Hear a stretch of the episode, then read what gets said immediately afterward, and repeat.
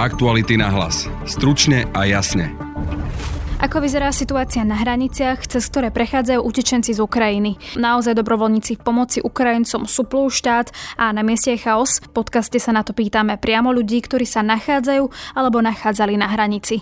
Budete počuť dobrovoľničku Katarínu Cibíkovú. Ono je veľmi ťažko zorganizovať tie počty ľudí, lebo tam sa stále tí ľudia otáčajú.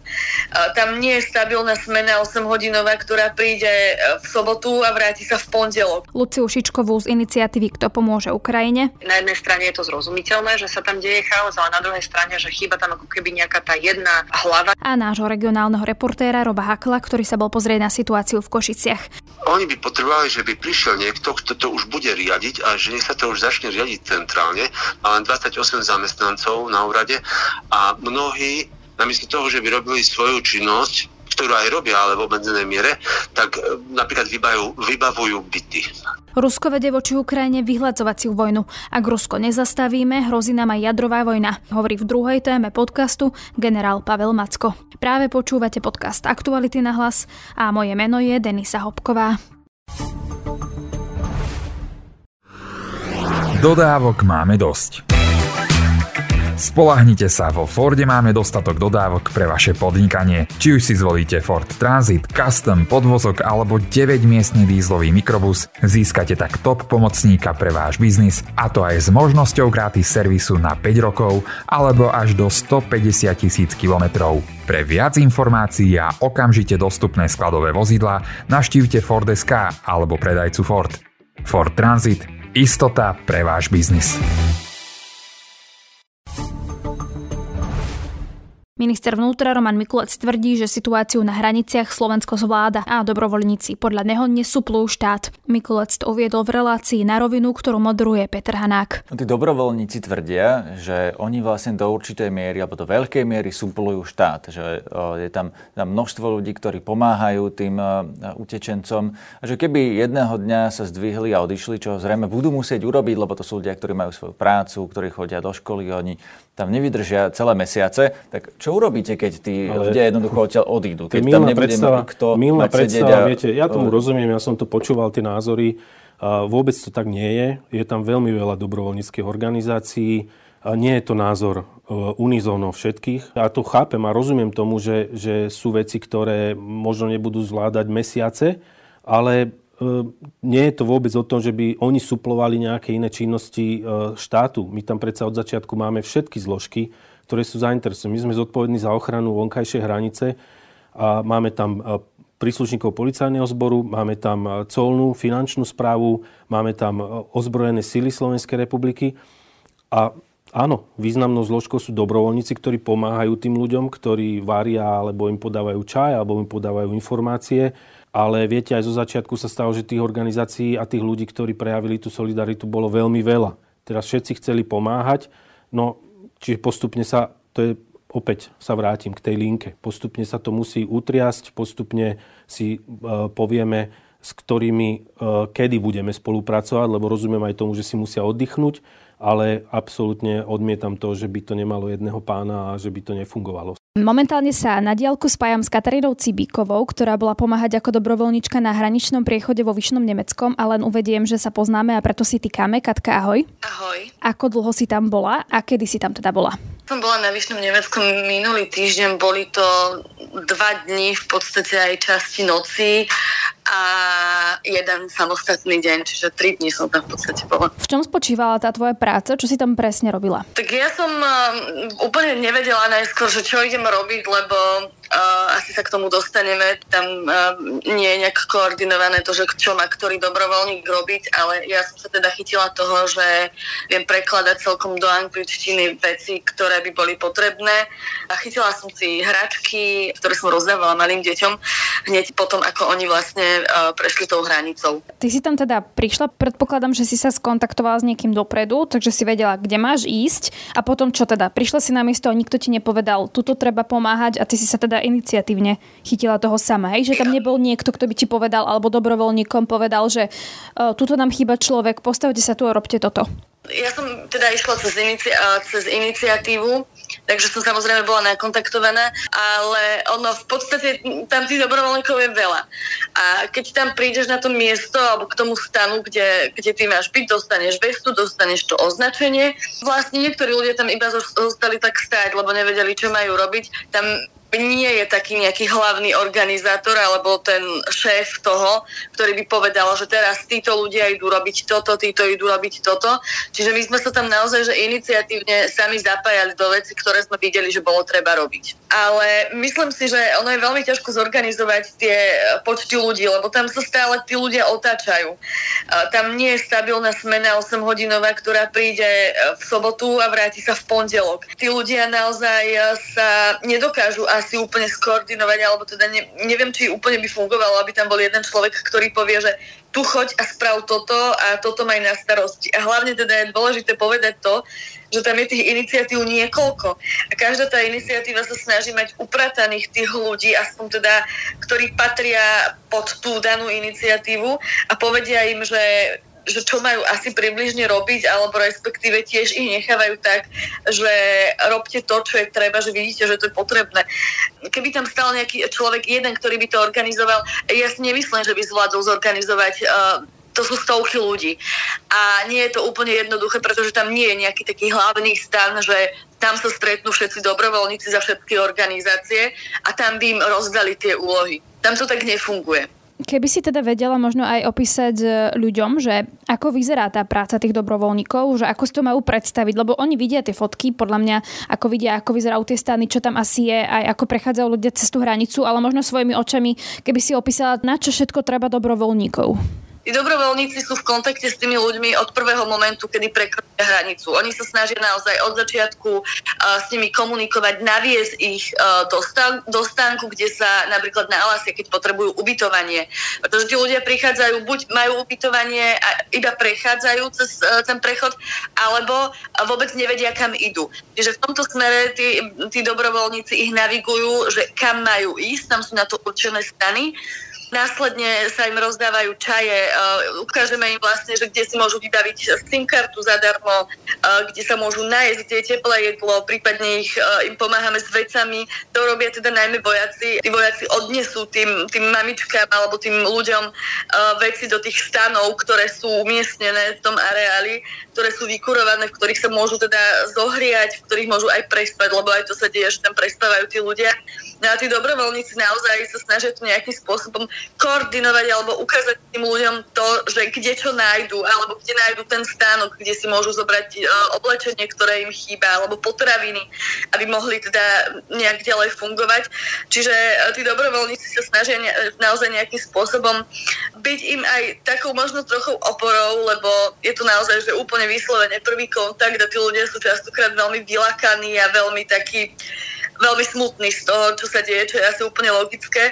Potom sú tam takí ľudia, ktorí stoja napríklad pri autobusoch, ktorí organizujú to, aby ľudia uh, nastúpili do autobusov, pretože uh, schádzajú sa tam autobusy do Košic, do Bratislavy, do uh, rôznych iných miest na Slovensku. Čiže oni, oni zase organizujú toto. Taká otázka, či si myslíš, že tých ľudí bude stále dosť? Či ste sa o tom rozprávali tam, že ste ochotní prísť zase? Alebo máš trošku obavy, že po nejakom čase bude to ťažšie zorganizovať, pretože už tam nebude toľko dobrovoľníkov.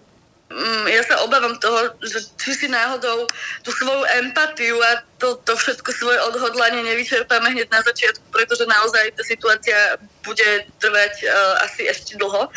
Ja napríklad sa vraciam opäť teraz zajtra na, na tie hranice, aj teda ľudia, s ktorými som v kontakte, s ktorými som sa tam spoznala, tam ešte stále chodia a stále teda majú e, potrebu chodiť, pomáhať, ale nemyslím si, že to je niečo dlhodobé, pretože naozaj chodíme do práce, chodíme do škôl, uh, všetko si hradíme sami, čo je podľa mňa asi ten najmenší problém, že si mám zaplatiť nejakú cestu, ale na druhej strane naozaj, že máme práce, máme nejaké svoje povinnosti a nedá sa dlhodobo takto žiť, že budem odkladať svoje povinnosti a budem zachraňovať svet a nebudem riešiť seba. Čiže ja sa obávam, že naozaj, aj keď je teraz naozaj enormný záujem tých ľudí, aby pomáhali, tak to nebude dlhodobá záležitosť. Ja momentálne vítam na linke kolegu Roba Hakl, ktorý pracuje na východe Slovenska, je to tiež teda reporter Aktuality. Robo, vitaj. Zdravím. Podľa primátora Jaroslava Poláčka začínajú Košice čeliť humanitárnej katastrofe. On hovorí, že robia všetko, čo môžu, no bez pomoci štátu a riadneho manažovania už nebudú vedieť pomôcť všetkým. Potom na druhej strane je ministerstvo vnútra, ktoré odmieta to, čo hovorí Poláček, hovoria, že to nie je pravda. A teda taký tvoj pohľad, ty ako reporter, ktorý sa pohybuje na východe Slovenska, bol aj v Košiciach, ako vnímaš tú situáciu ty? Faktom je, že eh, málo čo vidieť alebo necítiť nejakú nejakú účasť štátu, pretože na stanici sú e, nejaké body, kde sú dobrovoľníci a napríklad na stanici je to bod, ktorý zriadil Košický samozprávny kraj a tam sú tí dobrovoľníci, pomáhajú ľuďom. Sú to študenti, ktorí tu nás študujú, sú z Ukrajiny a pomáhajú s tlmočením. Priznám, je tam plno ľudí, mnohí prespávajú v čakárniach, kým príde ich vlak a, a potom pokračujú ďalej. Nedaleko stanice máme e, kúpalisko letné, volá sa Červená hviezda, Kožičania tu volajú Čehačko. Tam zase mesto zriadilo taký bod, kde aj testujú ľudí, aj očkujú ľudí, tí, ktorí chcú, dajú im jedlo, e, dajú im napiť, môžu si tam oddychnúť a mesto aj pripravuje nejaké možnosti prespania. A opäť, e, nie, nie je tam nič, e, v čom by som videl, že pomáha aj štát.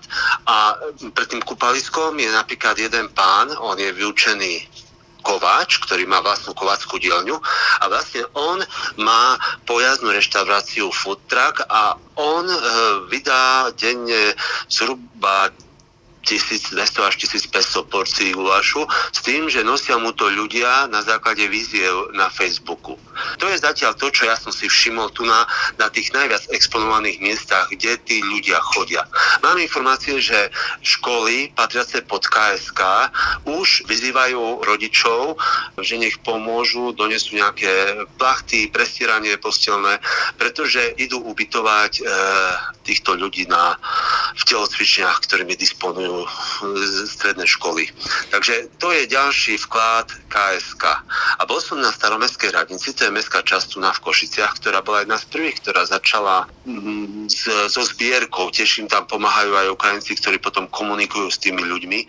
A tam mi starosta priamo povedal, že už ďalej nevládzu, pretože mm, oni by potrebovali, že by prišiel niekto, kto to už bude riadiť a že nech sa to už začne riadiť centrálne, pretože oni potrebujú robiť aj iné veci. Ale napríklad má len 28 zamestnancov na úrade a mnohí namiesto toho, že by robili svoju činnosť, ktorú aj robia, ale v obmedzenej miere, tak e, napríklad vybavujú, vybavujú byty pre tých ľudí. Hovorí sa o chaose, lebo vznikli viaceré, viaceré linky, viaceré mm, výzvy a vlastne tí ľudia tam ponúkajú ubytovanie, zase ďalšie ubytovanie ponúkajú na inom čísle, ďalší tam.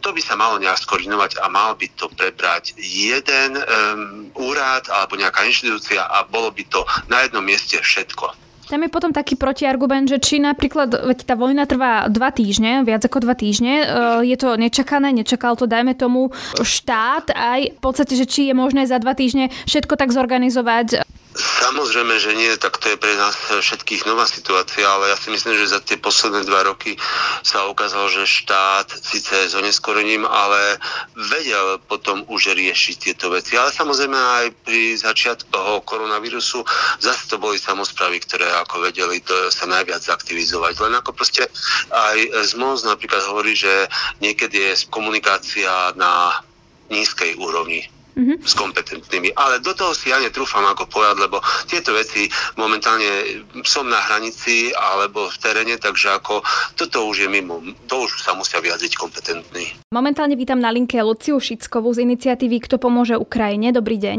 Dobrý deň. Prichádza taká kritika, že je tu na hraniciach trošku chaos. Ako to pozorujete vy? Je to naozaj tak? Dostávame aj my rôzne správy z rôznych neziskových organizácií a ľudí, ktorí chodia do terénu, že, že áno, že tá situácia vie byť veľmi neprehľadná a, ono je to jednak spôsobené tým, že veľa zmien sa deje, deje v samotnom tom konflikte, čiže ľudia na to reagujú a tým pádom niekedy prichádza viac a niekedy menej ľudí v rôznych kontextoch, v rôznych zložitých situáciách, čiže že je, na jednej strane je to zrozumiteľné, že sa tam deje chaos, ale na druhej strane, že chýba tam ako keby nejaká tá jedna hlava jeden silný koordinačný mechanizmus, ktorý by v tých bodoch, kedy tí ľudia vstupujú do krajiny, či už sú to tie hraničné body alebo uh, stanice železničné Košice, Bratislava, kde by bol silný keby článok, ktorý vie tých ľudí zobrať a odnavigovať ich v tej ich životnej situácii, že toto je to, čo tam cítime, že, že chýba. Vaša predstava je,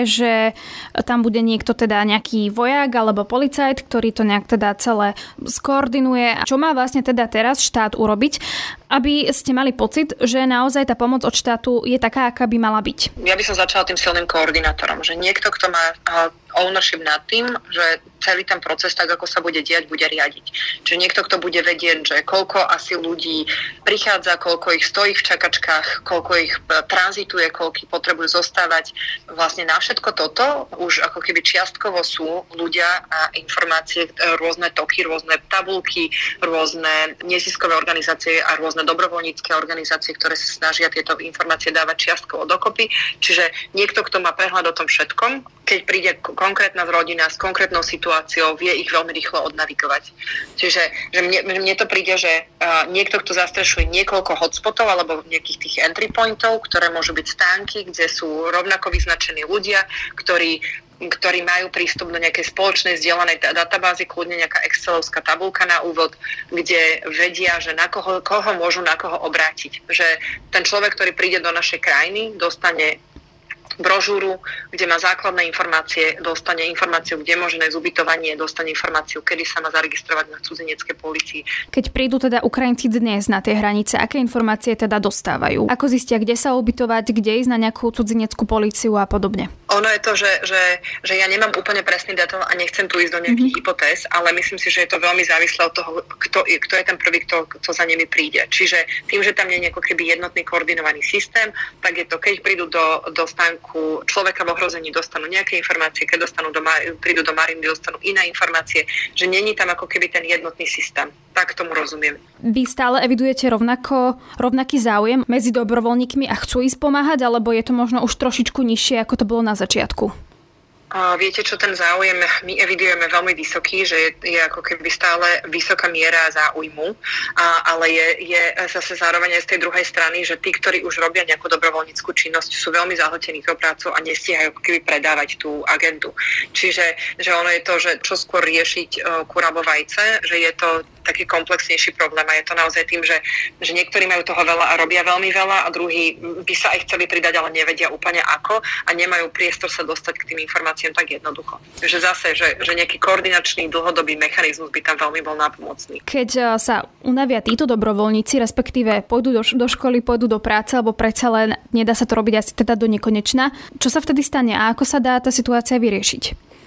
No, napríklad, že ten spôsob, akým funguje naša organizácia, ktorú sme teda vystavali, organizácia, to môžeme by sme aktívni občania, čiže že jednotlivci, je, že keď nám vypadáva na nejakú tému človek, lebo už nevládze, nemôže, nemá kapacity, tak hľadáme doplňujúceho človeka. Čiže že momentálne fungujeme reaktívne, že nemáme nejaký pol ľudí, ktorých potom oslovujeme a ktorí, ktorí nabiehajú na tú linku, ale je to, je to reaktívne.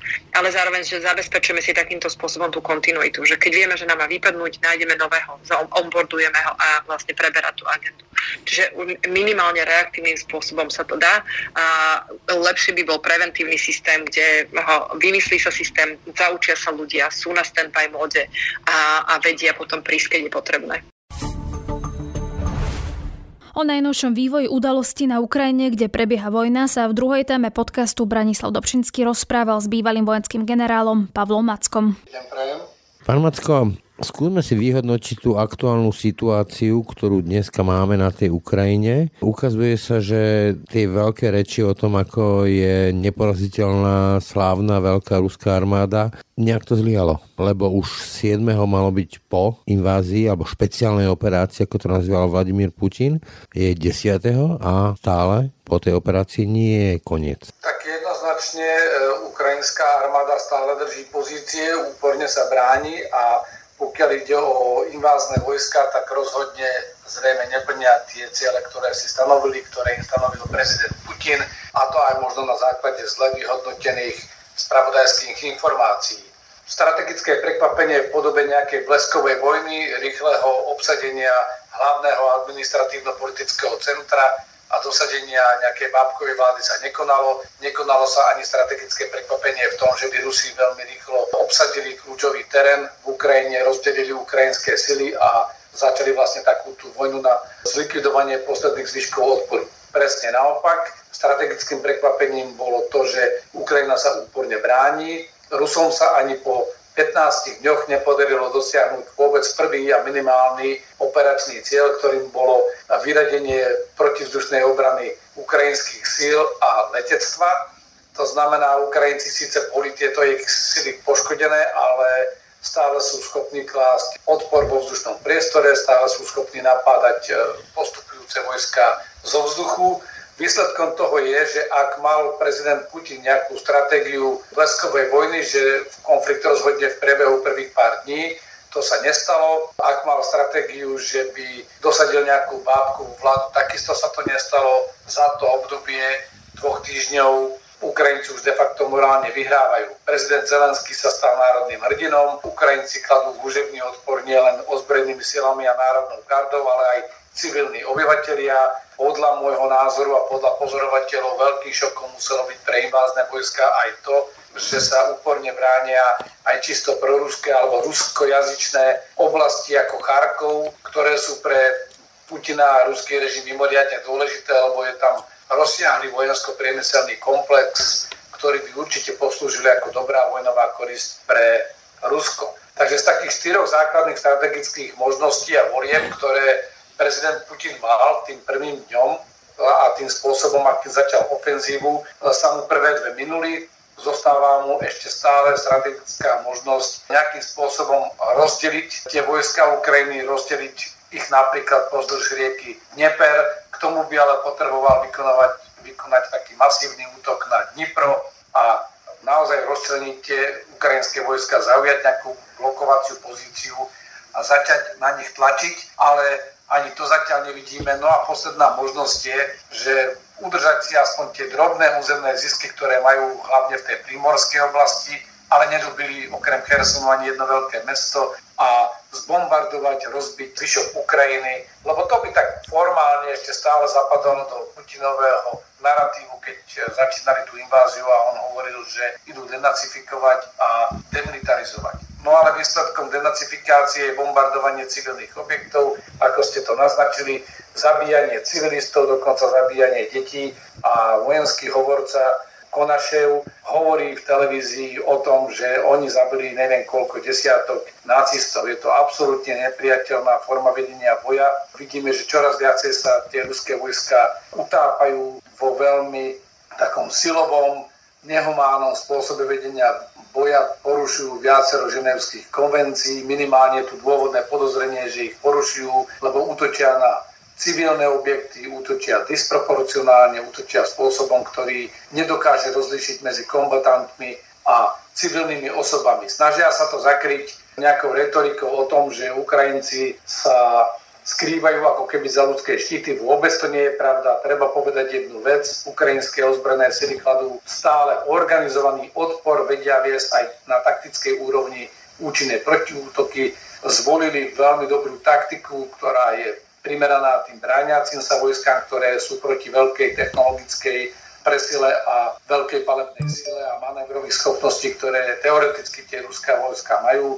Takže napadajú im predovšetkým tylo, napadujú im zásobovacie konvoje, prepadávajú ich počas presunov, nesnažia sa vystaviť tým útočiacim vojskám nejaký veľký vojenský objekt, na ktorý by mohli Rusi udrieť. Bránia mesta pred mestami. Je jasné, že majú aj v mestách nejakých svojich vojakov, ktorí práve majú likvidovať prípadné ruské diverzné alebo výsadkové jednotky, ktoré by sa snažili obsadiť mesta. Ale z hľadiska tohto spôsobu vedenia boja je jasné jedno, že morálka ukrajinských sil rastie, morálka ukrajinského národa a jeho vôľa brániť sa je neuveriteľná e, na to, aké prostriedky majú k dispozícii Rusi. Na druhej strane, na ruskej strane vidíme pomerne veľký chaos, systémové problémy v logistike, ale aj reálne problémy v logistike, majú problémy s koordináciou, naskladali si tam ozbrojené sily prakticky zo všetkých končín Ruskej federácie a ani tie dlhé obdobia výcviku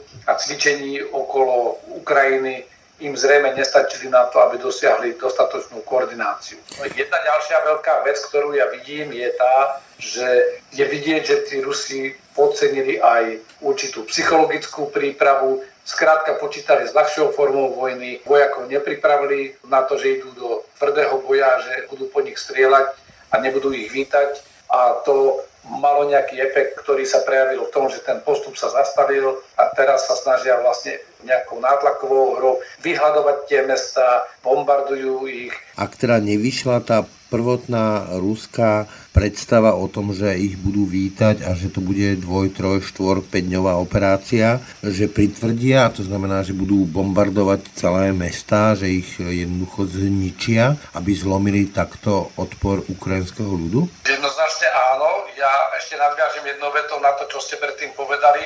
No to je presne celé, čo my vidíme. Vlastne od začiatku Ruská federácia a ruská administrácia klamu, klamu o zámeroch tejto operácie, klamu o jej charaktere, klamu o skutočných strategických cieľoch, ktoré sú nejasné, ale vychádzajú zrejme z toho prejavu prezidenta Putina z 21. februára, keď on jasne deklaroval, že on nevidí miesto pre Ukrajinu, neexistuje pre neho ukrajinský národ, on chce tú krajinu zlomiť, zničiť za každú cenu a ten scenár, ktorý sme videli v Sýrii, nie že hrozí, on už sa začína realizovať. Tie ruské vojska nie sú schopné vyprodukovať niečo, čo sa volá dynamický vševojskový manéver, to znamená takú koordinovanú činnosť delostrelectva, tankových mechanizovaných vojsk, taktického letectva proti ukrajinskej obrane. A tá ukrajinská obrana naozaj je mimo miest. Ona je naozaj zablokovala tie postupujúce ruské vojska na niekoľko kilometrov, niekoľko desať kilometrov od miest a jediný spôsob, ktorý Rusi majú, ako nejakým spôsobom pôsobiť na to obyvateľstvo, je práve to ostreľovanie raketovým delostrelstvom, tými známymi raketometmi počnúť BM-21 grádom a končia s tými ťažšími raketometmi. Videli sme obrázky, nemáme úplne potvrdenie, ale videli Čiže, sme... že vám skočím do rečí, že cieľom môže byť, náhradným cieľom Vladimíra Putina môže byť, že teda keď už tú Ukrajinu nezlomím politicky, tak ju zničím? Jednoznačne, to je jeden z tých scenárov, ktoré ja som naznačil. Stále sa snaží ich aj zlomiť morálne, veď Mariupol je obliehané mesto ako v stredoveku, mesto odpojené od vody, mesto odpojené od energií, bombardované a všetky tie humanitárne koridory, ktoré sa otvárali ako keby smerom dovnútra Ukrajiny, zlyhali. Je tam zrejme aj faktor toho, že okrem pravidelnej ruskej armády tam bojujú aj tie národné gardy alebo jednotky domobrany z okupovanej časti Donbasu.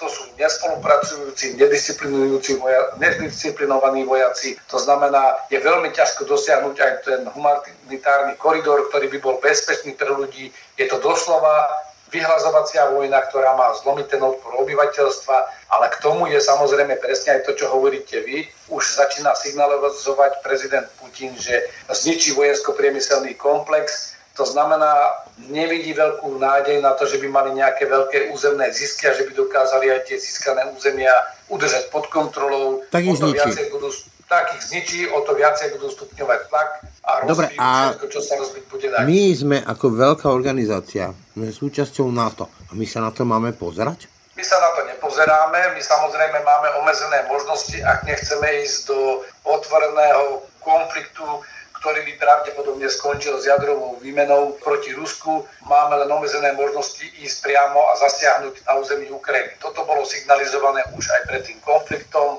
ale máme samozrejme diplomatické, politické a máme aj vojensko-technické nástroje. Preto je dôležité že vám skočím do reči k tým eh, vojensko-technickým riešeniam. Bolo by riešením to, čo napríklad chcelo Polsko, to znamená dodávať stíhačky, ktoré oni majú. My máme tiež nejaké stíhačky MIGI Ukrajine? Oni ich chcú. Vo všeobecnosti dodávka vojenského materiálu pre Ukrajinu je legitimná. Poprvé, ani stíhačky, ani žiadny iný vojenský materiál, o ktorý Ukrajina žiada a ktorý aj dostáva vo veľkej miere, nie je materiál, ktorý by bol zakázaný, alebo by boli Ukrajinci zaviazaní, že ho nesmú používať. Oni nežiadali o jadrové zbranie, oni nežiadali o také zbranie, ktoré už aj Ukrajinci sa zaviazali, že nebudú používať, ale sú už objektom agresie je tu absolútne nepopierateľná vojenská agresia bez ohľadu na to, či tá vojna bola vyhlásená alebo to bolo klamne označené za nejakú špeciálnu operáciu. Z medzinárodného práva je jasné, že Ukrajina je terčom brutálnej vojenskej agresie, vedenej dokonca aj z územia Bieloruska. Bielorusko je takisto účastníkom vojnového konfliktu